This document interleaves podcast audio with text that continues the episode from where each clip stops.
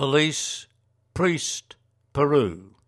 This comes from Father John Bowles in Peru.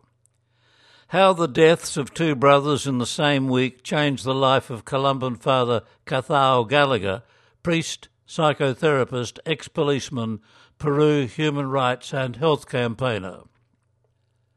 Father Cathal Gallagher recalls the incident vividly. It was in 1998. I was working in a poor parish in Lima. I got a call from a local clinic run by the Mercy Sisters saying someone was having a serious panic attack. I went over, and the man there was in a real state, and he kept saying, My brother died last night. Cathal recognized him and, thinking he was all confused with grief, assured him. No, he died last Friday. I did the funeral. No, the man insisted, my other brother, he died last night. The man had lost his two brothers in a week.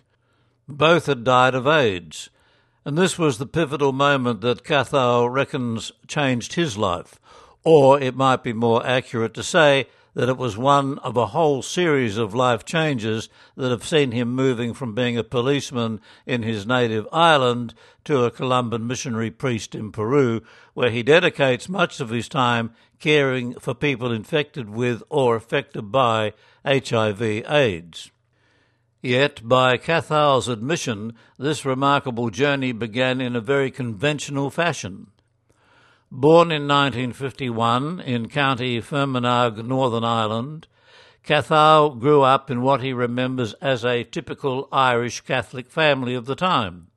Rosary every night, confession every Saturday, a boarder at the local Catholic grammar school. Being from Northern Ireland, justice issues were always important to Cathal. Maybe it was because of this that he felt attracted to public service and at the age of 20 hopped over the border to join the Garda, or the Guards, the police force in the Republic of Ireland. I enjoyed my time in the Guards immensely, he remembers, in spite of what he describes as a few hairy experiences. It was the 1970s, the height of the Troubles. Yet, after just six years, he took the radical decision of quitting the police and entering the seminary. Why priesthood? Why the Columbans? I had an inkling of something else calling me ever since I'd been an altar boy back home, Cathal recalls. Also, I'd always been interested in mission. The Far East gripped me. Another factor was that the Columbans' main house in Ireland, Dalgan Park, was only a stone's throw from the Navan, where Cathal was based as a policeman. He used to pass the entrance to Dalgan nearly every day. Finally, I decided to drive in. Just turned up at the door, asked to speak to a priest, and took it from there. One step led to another, and he joined the Columbans in 1979, did his priestly formation in Ireland and in Chile, was ordained in 1985, and appointed to Peru. For most people, Cathal had already run up enough vocation changes to last a lifetime, but more was to come.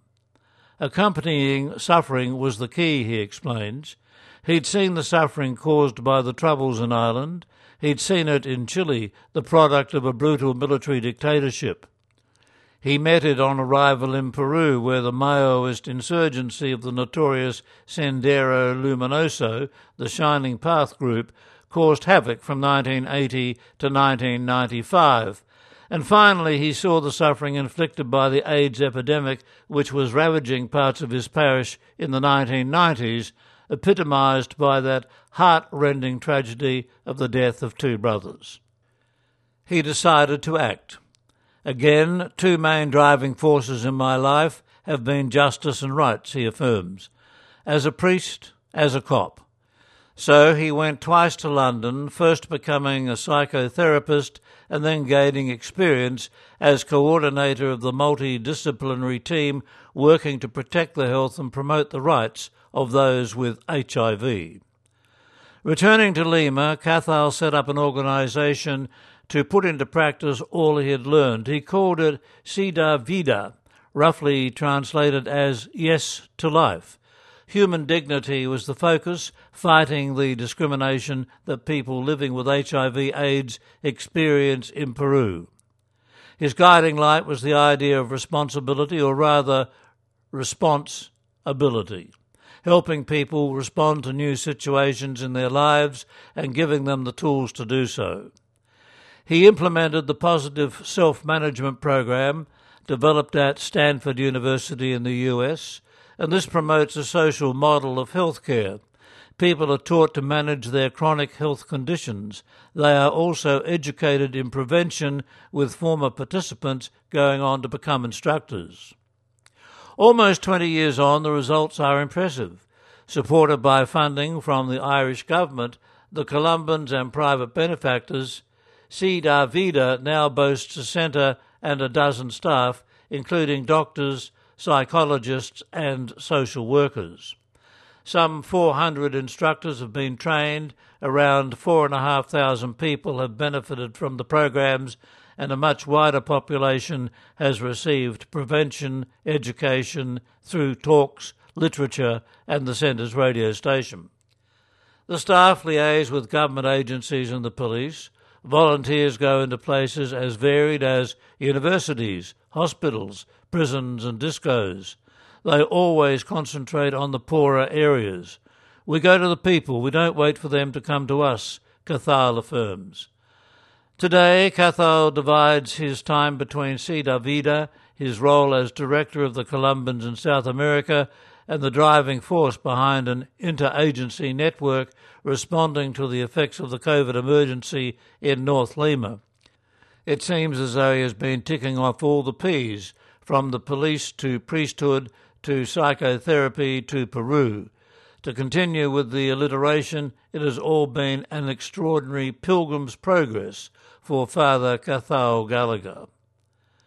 The writer, Columban Father John Bowles, has worked in South America for the last 25 years.